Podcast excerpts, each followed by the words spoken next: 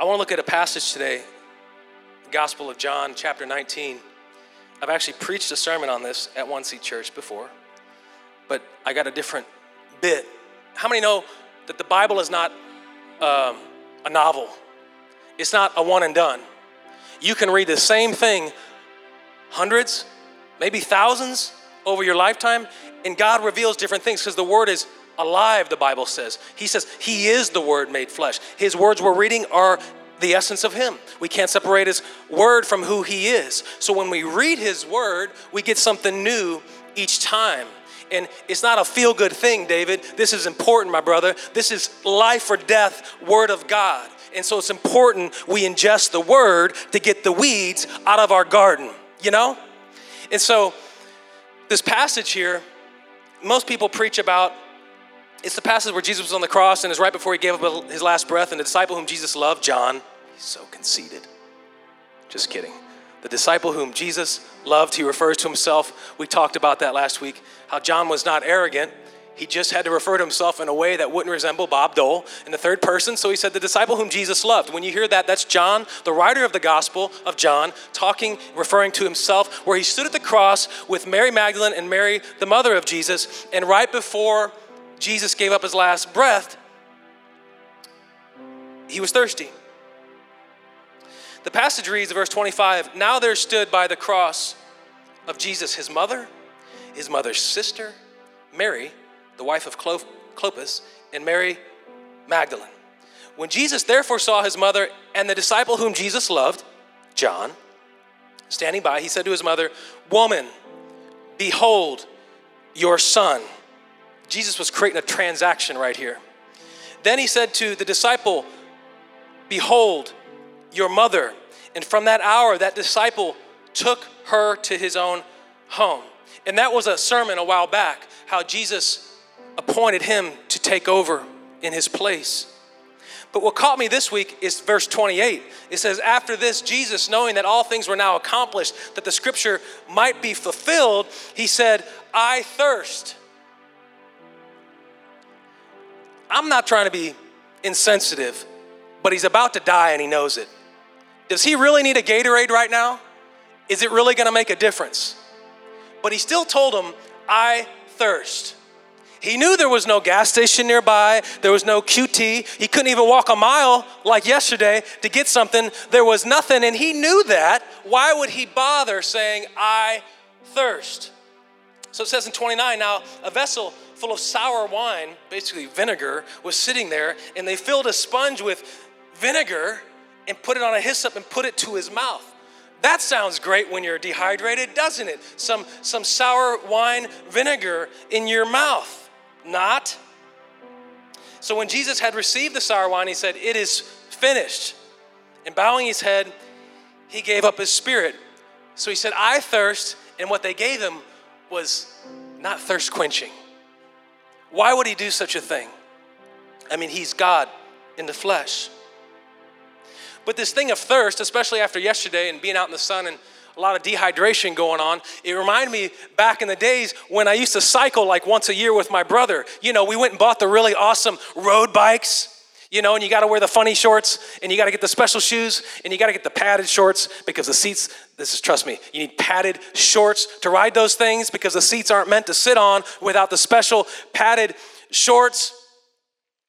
And we used to cycle around Teshfield Valley. We'd go down to Joseph Hill Road. If you really want to kill yourself and maybe throw up after, you ride on Joseph Hill Road. Woo! And after about 20 miles, if you didn't prepare the day before, and I never did, because my brother would always say, hey, make sure you drink a lot of water yesterday and even a couple days before, because it takes a couple days for your body to really hydrate. And I just always wing it. When I was always gasping for air, I could never keep up with him because I never listened. And we'd ride 20, 30 miles. And often I'd start getting the chills. I'd be sweaty and getting the chills. And what he says is, so you're dehydrating. So one of the things we used to like to do after we'd kill ourselves on the bike, or at least me, we would ride back to where his business is in Chesterfield Valley, and he'd keep a bag of apples in the fridge. It's like this secret bag of apples. I know, it's just apples, right? Did you know when you're like crawling after cycling a bike, the best thing on the planet is a fresh apple? You don't want McDonald's. You don't want White Castle like we had yesterday. Thanks, Dad. Appreciate that. It's just like trifecta. It's macronutrient balance, not. It's super clean food, not. It's White Castle. You don't want White Castle when you're starving for nutrients. So we'd go to ASAP Awards. If you ever need any corporate awards, Chesterfield Valley, ASAP Awards got you covered. He'd have this bag of apples. And he said, hey, you want an apple? I like to eat these after I ride. And I thought, it's just an apple. And when I bit into this apple, I'm serious. It was heavenly. It was the best thing ever. I couldn't believe how satiating it was to my palate. A simple, crummy apple that I have in my own fridge that I never could care less to eat. And you're all going, it's just an apple. But you don't understand. It wasn't the apple. It was the juice. The juice is what was reviving me. I thirsted, and I didn't know how thirsty I was, even though I was trembling with the shakes because of dehydration, until I tasted of what was good. And then I realized I was thirsting for more in an apple, which God, God made the heavens and the earth and all the vegetation and everything, all the animals. He made apples. How funny is that he would provide a way to quench your thirst. So if he can quench your thirst with an apple, what do you think he can do in your spirit? Amen? He might be able to do something better than vinegar. I mean, if you like to drink vinegar, I know I do a little apple cider vinegar here and there. It's supposed to be good for the good gut health and good bacteria and all that stuff. But you don't want to drink it after a bike ride. It'd be gross, man. But it's so easy, isn't it? Isn't it? To grab what is near, what is quick, to sustain our appetite. Everybody say sustain. That's just like crawling. You're functioning, you're sustaining, but you're not improving. It's easy to just grab something near to sustain our appetite, but why is it we still feel like dirt after we bag a down of Lay's potato chips? Has anybody else had that happen? It looks good, the yellow bag of chips is so good, the salt is so good, and then you feel crummy afterwards when you eat the whole bag, even family size. Yeah, Cheyenne, I know. Yeah, you're raising your hand there. I relate to you.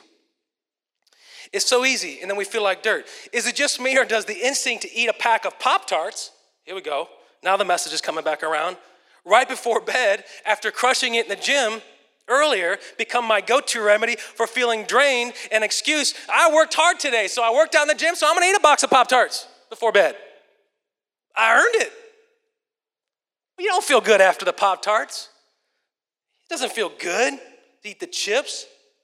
Deep down, I know in my core, when I'm eating those Pop-Tarts after starving for carbohydrates, that they do not contain the vital nutrients that I crave. I know they're not in Pop-Tarts, but it's easy, and it tastes good for a minute.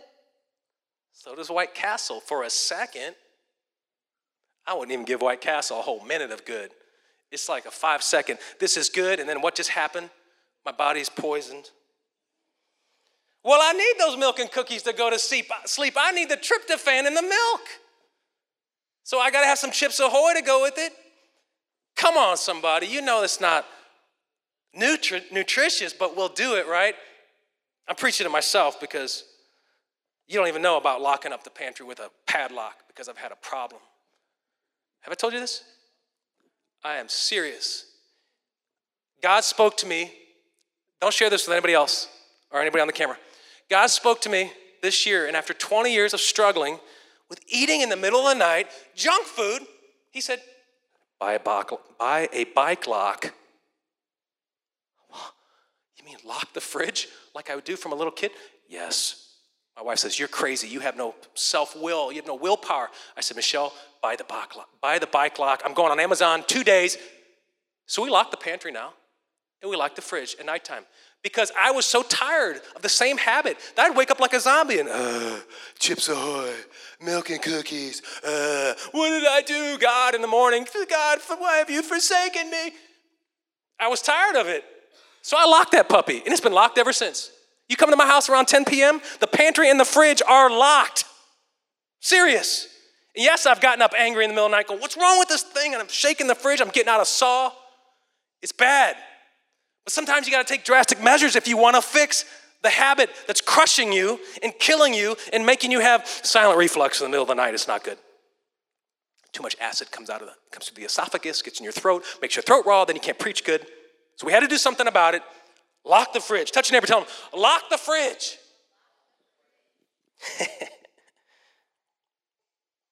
The problem is we'll continue to sustain ourselves on what is keeping us barely alive, going through these repetitious cycles of trying again, starting over, but then we're actually abstaining from what is intended to make me grow and make me whole, to improve, not sustain.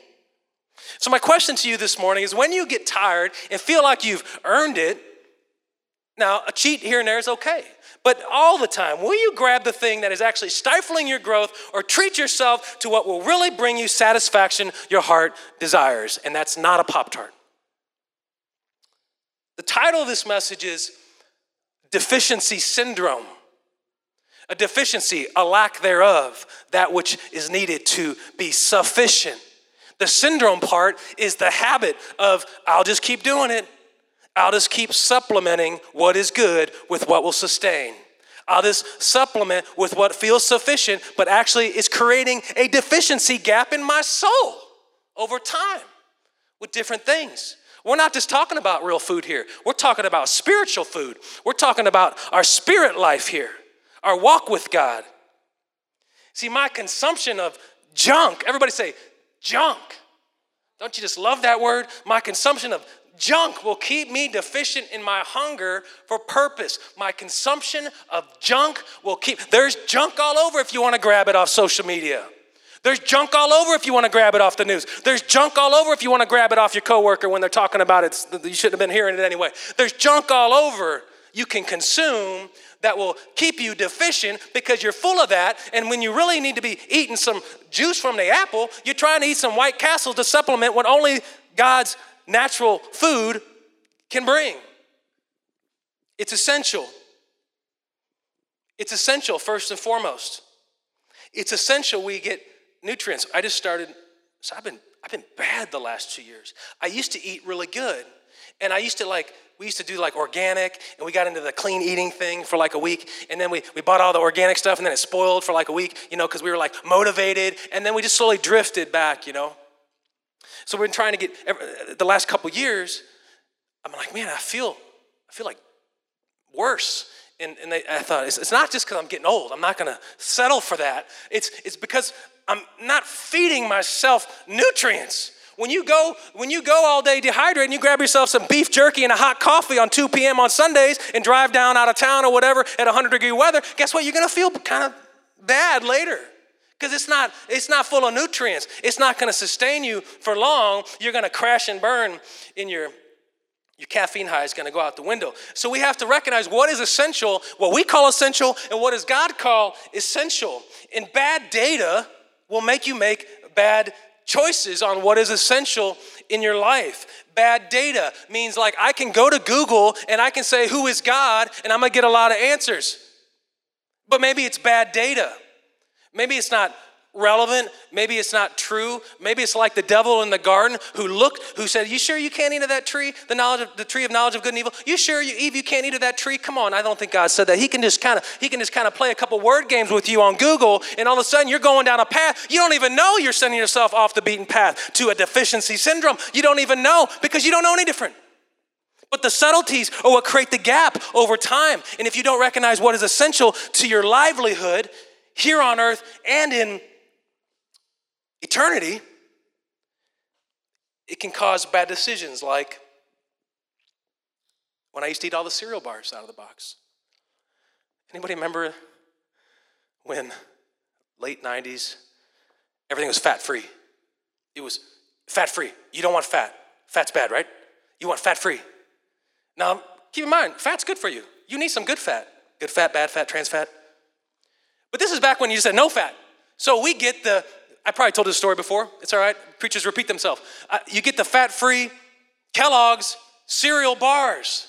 And I went to Maryville, and I didn't have any food at Maryville. And so, I stayed in the dorm, which was really weird. My parents were 5 minutes away. So I'd drive home in the middle of the night, and I'd eat the cereal bars almost every night, Jim. She was buying them in bulk, probably from Sam's Club. And I'm going, it's fat-free. So I'll eat 8 of them every night. It's bad data. I didn't know what calories were. I just thought it's fat-free. It's heavenly food. I can just keep eating it and never gain a spare tire. But that's not true. It's not true. You keep eating, Energy's got to go somewhere, and if it's not burning, it's collected. And that's what was happening. So I had bad data. I thought I was being healthy and essential with my health by consuming 27 cereal bars in a week, and then I realized my stomach was upset because God said, that's not the way I made it to be. You're actually consuming too much. You're making yourself sick, bro. It was bad data. I was misinformed.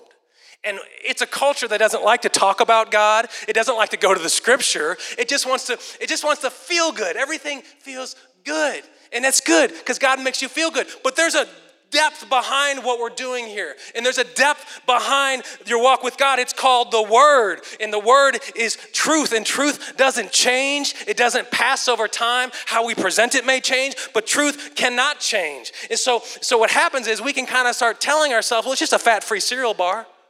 I'll just do it this way. I'll just do my walk this way. I'll just do a little over here and a little over there. I'll just pick and choose my pieces. Someone came up to Nate yesterday and asked him about our church. And Nate says, yeah, we cover the whole gospel. We don't leave parts out. I said, amen, brother. That's crazy. Why would we? Who are we to pull the scriptures out? Right? Well, that wouldn't be the Great Commission. We don't want to just tell you what you want to hear. We want to tell you what God has given to man. We're just the vessel, the messenger. And so the lady probably gave him a funny look, but it was good that maybe that will sink in her heart because she needs to know that the scripture's there for a reason and everything that's in there is there for a reason. It matters. It matters. So it's essential, and it's easy to drift on what we call essential. And it's easy to look full for a minute, but be missing essentials and fade quickly. You know, like on social media, everybody posts the good pictures. A good pastor friend of mine, he did something awesome recently. He posted a picture of one of his empty services. And he says, I know this is not the cool pastor thing to do. We want to post the one that's cropped, that shows all the people and really got all the lights and the silhouettes and people think there's hundreds there. But I'm going to show the one that's empty because I want to be real. This was our first service today. He's telling and he's posting an empty room. And it was encouraging because it was real. And he says, I don't want to play that game with people. Maybe I'll start a new trend called being real. And that's what he did. And it was so cool. Shout out to Pastor Wayne Francis up in White Plains, New York, Authentic Church. But it's important that we don't just look full, that we are full, that we don't just look healthy, that we are healthy. It's important that we don't just sustain, but that we grow. And you can get used to living off fast food. You can get used to living off unnutritious things. You can get used to consuming porn. You can get used to consuming sex. You can get used to consuming job hopping. You can get used to consuming lying. You can get used to consuming cheating. You can get used to consuming too much Starbucks. That's me. And then all of a sudden, it's just normal. Doesn't feel any different because I'm used to it, you know? It's become normal. I didn't realize that I'm starving myself because it feels normal now, because I've become used to it. And I'm creating a slow and subtle deficiency. But balance in our diet of life requires balance. It's like a seesaw. Emotional, mental, physical, spiritual.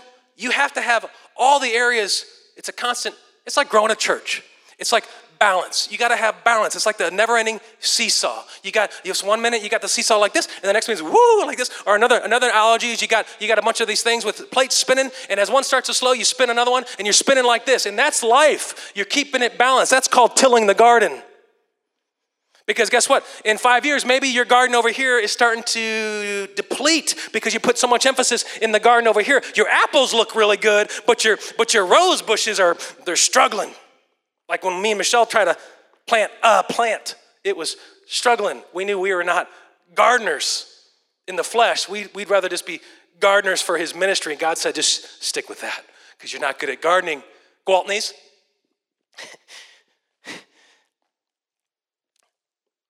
But that balance matters. That's what keeps an even playing field. That's what keeps you able to endure. No balance, no endure. You don't take a swig of something good for you once in a while. Some Gatorade in the heat, you're gonna go down eventually. What felt bad in the beginning now feels satisfying. We're slowly killing ourselves with a deficiency. silent deficiency. And my consumption of junk will continue to keep me deficient in my hunger for God's purpose on my life. If I'm full of the junk, I can never make room for the good stuff. Something's got to go. We can be so deficient, but distracted by convenience. You can just keep living in that world of convenience, which will mask the deficiency until eventually something gives. Something gives. And until there's an understanding of the essentials of my faith, we will feel incapable of enduring. You see, the church is a perfect analogy. If we relied on our own strength and our own talents to do this every week, it's been almost 2 years. It costs a lot of money. It costs a lot of time. People have their lives in this. If we were doing that on our own strength, we could not sustain. It would have collapsed a month in, really. But God keeps us sufficient. He is to bring the essentials we need to sustain the long marathon, the Bible calls it. The faith of a marathon. It's not a race. It's not a sprint. It's a marathon. And you need Him to keep balance, to sustain. And we know this, which is why we are able to continue and continue and continue. And when the weather's bad, we continue. And when people don't show up, we continue. And when the school does something weird, we continue. And when they do all this stuff that you don't know about and they text you weird questions, we continue. You don't know because God is keeping us nourished in the ministry. It's the same for you. As you witness, He keeps you nourished in the ministry. Remember, He said, go share what I, don't take a manual, He said. He didn't tell the disciples on the day of Pentecost after He resurrected to now go do the Great Commission with some notes I gave you. He said, I will be in you. I will give you the knowledge because it never was them. It's not us. It's not them. We are just vessels. Enduring requires being fed the right things. That's why it's essential we understand the essentials. What's missed in the day-to-day, because the convenience is very subtle, but it compounds over years. And a spiritual deficiency will soon present us down a path that we never planned to take, and we wonder how we got here, because it goes fast, let me tell you. When we recognize the necessity of the essentials, no matter what life throws at us, when we recognize the necessity, we will recognize the magnitude of Christ's love. We will start recognizing the magnitude of what He did on the cross. We will recognize the magnitude of what sharing Christ is because we recognize the essential necessity of His love in our life to be sufficient and grow, that we could not do without Him. So that then shows the magnitude of who He is. Matthew 5:6 says, blessed are those who hunger and thirst for righteousness, for they shall be filled. Jesus said, I thirst. Jesus didn't need a drink. Jesus said, I'm going to show you something. Even to my last breath, I'm going to give you more. Even though the world can contain all the books, I'm going to show you one more thing. For now, I thirst. You guys with me? I thirst. Look at your neighbor, tell him, I thirst. I thirst. But Jesus, I am your example. I am your example, says God. Blessed are those who hunger and thirst for righteousness, for they shall be filled. Thirst for righteousness. That was another sermon. You can hunger and thirst, but you have to hunger and thirst for righteousness. Not whiteys. Not Mickey D's. Righteousness. Spiritual fast food is what I'm getting at. Because those things don't sustain. He said, hunger and thirst for righteousness, and you shall be fulfilled. And when you recognize that, you recognize the magnitude. Does anybody remember the earthquake in Missouri in 2008? Was it 08 or was it 2007? I think it was 08, just the little baby one. Anybody remember that? Nobody? It was so small, only a few people... Only a few people recognized it, like me. So back then, anybody remember Halo, Xbox? You could snipe people. It was the greatest thing ever. You could read your Bible, then you go out and snipe some people. It was awesome. You could play these little 5-year-olds online that curse you out, and you're wondering where their mama's at, so you could smack them. You say, what are you letting your kids do? I'm 25, and you're whooping me in Halo, and you got a foul mouth too, son. Yeah, that was me. Anyway, so we play Halo a lot, Clint, a lot of Halo, to where I started having dreams about this thing. We'd play late at night, 2 a.m., 3 a.m., me and my buddies. We were all married, you know, but we wanted to stay married, so we eventually had to quit. So we're playing Halo, and one night, so my wife has this jewelry box. I gave it to her for like one of her birthdays or something. Big jewelry box. And she has these necklaces that hang. They're free hanging. And one night, I have this nightmare that the aliens in Halo were attacking my house. Okay? This is 1 year into marriage, no kids yet. And I'm like, what is going on? And I look over and my wife's necklaces are ding, ding, ding, ding, ding, ding, ding, ding, ding, ding, ding, ding, ding, tapping the jewelry box. And so I'm going, how are these aliens shaking my house? And then I'm not joking. I ran down the stairs. My wife's like, you're an idiot. I ran down the stairs and I opened the door and I looked out and I thought, is something beating on my house? Is there a bear? Is there a bear out in my house? How could that necklace touch that jewelry box? It was an earthquake. We found out later, it's because it was an earthquake. And only one thing could make that necklace move, and that was the earth shaking the house. So it wasn't aliens, darn the luck, but that would have been cool, right? It wasn't aliens, but it was an earthquake, which was pretty cool. And then there was actually a tremor later that day at work. Maybe it was the next day. And we just had for like 2 seconds, it was a tremor. But we recognized the magnitude of how great the shake was. It was like a shake and bake from heaven. It shook the necklace and shook the aliens out of my head and woke me up to realize God can shake things when you recognize the magnitude of his love. And if you don't recognize the magnitude, you're just gonna stay a happy church person. But when you recognize the magnitude, you're gonna go share Jesus with somebody. You know? Come on, somebody. It's okay to praise for that. If it's good, if it's not good, don't praise. But if it's good, just praise sometimes. Help a preacher out. Just kidding. The magnitude becomes real to us. And God's plan has this astounding magnitude to it. On your life, it's off the charts. There's no Richter scale for God's magnitude. Are you crazy? How do we say it? Are you cray-cray? That's what we say in my house. Are you cray-cray? There is no Richter scale in the heavens. God is the heavens. God is the beginning. God is the end. He is the Alpha and the Omega. He has no counselor. And we recognize the magnitude of his love on our life. Despite how we look at death, in the sight of death, we recognize it's so much bigger. Wow, this is something different.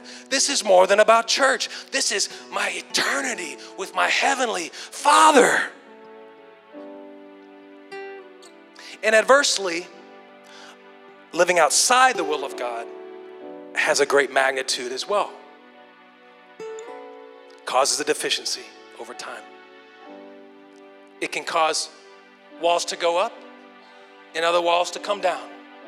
It can cause things you don't plan for, but you can't measure the magnitude of God's love, and that recognizing of his love will allow his fruition of purpose to come into your life. You have to see it. Spiritual eyes and ears. Remember he said, you're worried about the Sabbath? You're worried about a miracle? Hello, I just forgave sin. Are you hearing me? That's what Jesus is saying. Are you hearing me? I just forgave sin. Turn on your spiritual ears. See with your spiritual eyes, he said. They were around him for so long and they still just, the light bulb wasn't going off. And my consumption of junk will continue to keep me deficient in my hunger for purpose. And recognizing God's necessity, which is the essentials, in my life is off the charts. Guess what we will do? We will change our diet. We'll change the diet. Well, it felt good for a minute. I don't want that no more because it made me sick afterwards. I don't want to use them no more to feel good. I don't want to talk to them over text like that. I don't want to see that. I don't want to look at that online no more. I don't want to curse them no more when I'm driving. I don't want to talk about my neighbor when I get home from church. I don't want to do those things no more because they make me feel bad. That's because God didn't intend for you to be full of that. That's junk. That's the junk. That's the devil's fast food to make you feel like you're getting full when you're slowly poisoning your life. Amen. When it's serious, oh, this is good. Are you ready for this? I'm like, if you even got a pen, if just pretend it. This is the one to write down right here. This is the one to write down in your tablet of your digital minds, right here. When it's serious, it will become serious to share it, okay? When it's just, I don't understand, and everybody, it's a walk with God. We grow. But when you get to a point where you recognize that this is serious business, it will become serious to share Jesus. In the spite of, I've known people have been spit on. I'm not saying you like go thump them like that and you get all aggressive. I'm saying, but you come at people in love and they still don't have it. Man, you can rejoice in the sight of persecution, the Bible says, because you are doing the Great Commission out of love, in a loving spirit. Keep it in a loving spirit, but don't back away from truth. It's okay. People are starving for truth. So eventually the seed is gonna root. Just keep it in love. And when it's serious, you'll be serious to share it. When it's just church, it will just stay church. Oh, come on, somebody. You can be, I don't want to say it. We talked to so many people yesterday, and the things they say, you can be so good at going to church. You can be so knowledgeable, just like the Pharisees, that you miss the ministry. You know? It's crazy. It's backwards. You can be so good, I got it so figured out that the wool is pulled over my eyes and I'm a fool. You're missing the gospel, the mission, the Great Commission, the ministry, evangelical. You know, we're evangelizing. We're sharing the good news. It happens all the time. And it's sad to see because they're full of stuff that's actually, they're bitter. Sometimes they're bitter, but they're full of knowledge. They're resentful, but they're full of knowledge. They gossip, but they're loaded with knowledge. One guy spoke to me in Latin yesterday. I said, what did he just call me? It was something good. And I said, we translated to English. I said, was that a Hillsong tune? No, it was some kind of old Latin thing. I don't know. It was above my head. How simple. You can just speak English to me. I don't know Latin. But I did Google it because I wanted to know if it was good. It was nice. I don't even remember what it said. Something about grace. Anyway. Yeah, I mean, a guy walked up and said something in Latin. I'm like, bro, I speak English. I don't know what you're saying. But thank you. It was cool, though. Did you know we're like a tank? You've heard vessel, but we're like a tank. We're more than a boat. We're a vessel that is a tank. And God desires we be a receptive tank for his love. And you can get used to feeling bad from the consumption of the wrong things, like we said. But there's a point where you need to fill up with the good things in your tank. You need to fill up on the good things. And here's what's going to happen in John 7:37-38. Remember, Jesus said, I thirst. All those who hunger and thirst for righteousness, they shall be filled. Now, he says, on the last day, that great day of the feast, Jesus stood and cried out, saying, if anyone thirsts, hey now, oh, that Jesus, he's good. If anyone thirsts, let him come to me and drink, because I am the water.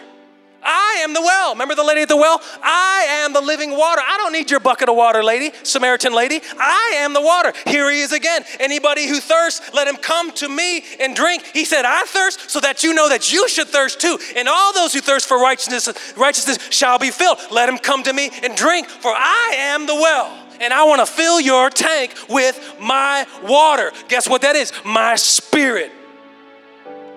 Y'all tracking with me?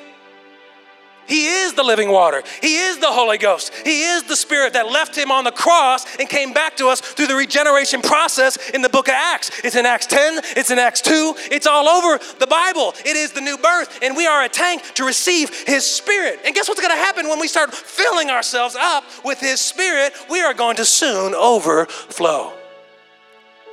Verse 38, he who believes in me, as the scripture has said, out of his heart will flow rivers. Oh, here's some more water. Rivers of living water. See, once you consume enough, something's got to give. The dam's got to break. Your tank is going to have a leak because you can only hold so much living water. You are meant to give some away. And when it's serious, he's going to fill your tank and you're going to want to share it with others. He who thirsts, let him come to me. He who hungers for righteousness, he shall be filled. I am the living water. You will overflow. Let me tell you something cool about yesterday. Oh, preaching so hard, I got to take a breath. That's dehydration again.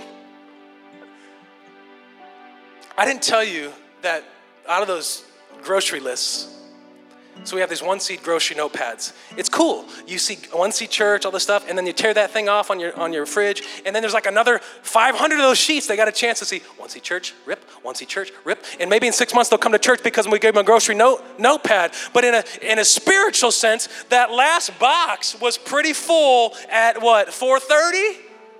We had to wrap up at 5. It was from 12 to 5. We gave out about 360 notepads, and we had a third left by 4:30.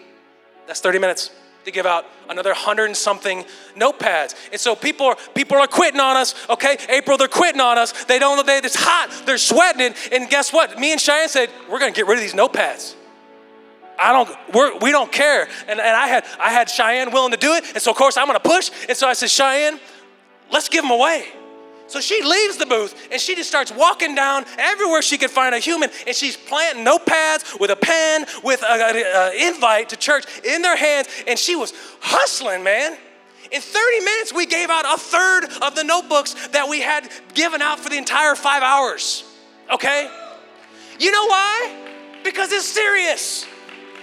Yeah, I told him it's a grocery list, but what I'm really telling him is there's something about Jesus on there. And one of these days, you're gonna thank God that someone gave you that notebook, because eventually, maybe by that last sheet on the notepad, you're gonna see 1cchurch.org, and you're gonna come, and God's gonna change your life. We are planting a seed in people. If we gotta call the frisbees a fan, we'll do it. If we gotta call the notebooks for the church grocery list, we'll do it. Whatever we gotta do, we're calling them frisbees. We said throw them at your siblings. Whatever we gotta do to get them in people's hands.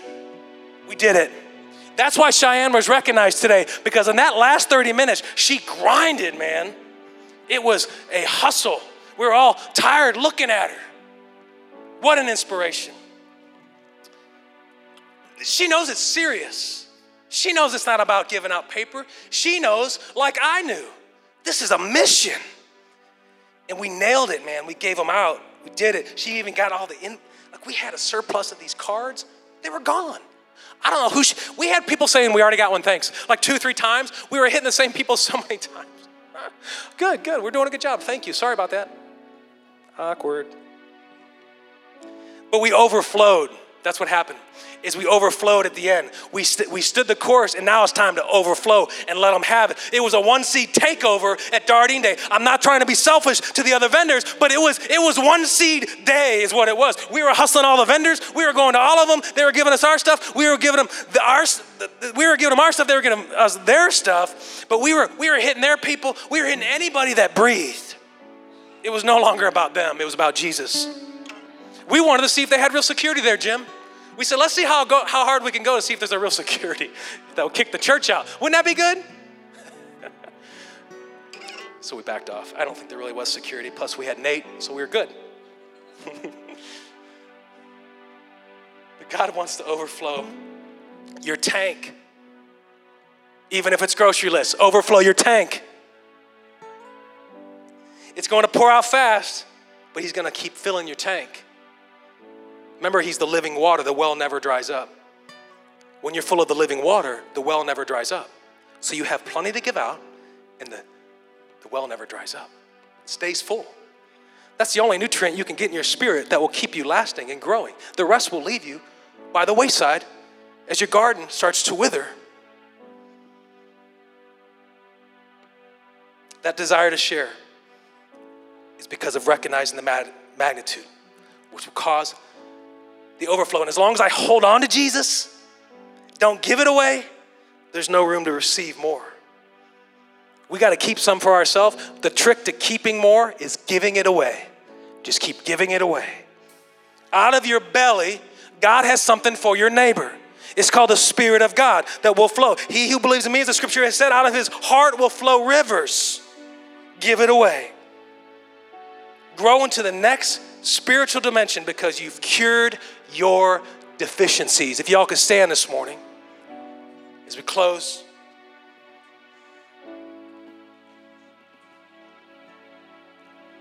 I'll leave you with this thought. What you're doing may be good. I don't know what you do during the week. But ask yourself, What's on my spiritual diet for today?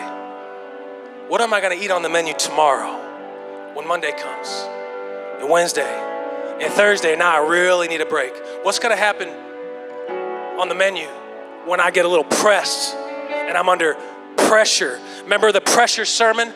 Some people couldn't handle pressure and they left because of the word pressure, because even the word itself is honing a diamond. And under pressure, we can either stick and endure or we can burn out and run to what's familiar. So I ask you this week to replenish those deficiencies with the word of God. Don't run from the word of God when he's not answering as fast as you think he should. God knows your situation. God knows what you're going through. Don't run from the only one who can fix it. He wants to fix it. He has a plan. Just when it doesn't make sense, don't abandon the only one who can fix it, okay? Share that good news with somebody today as we go about it.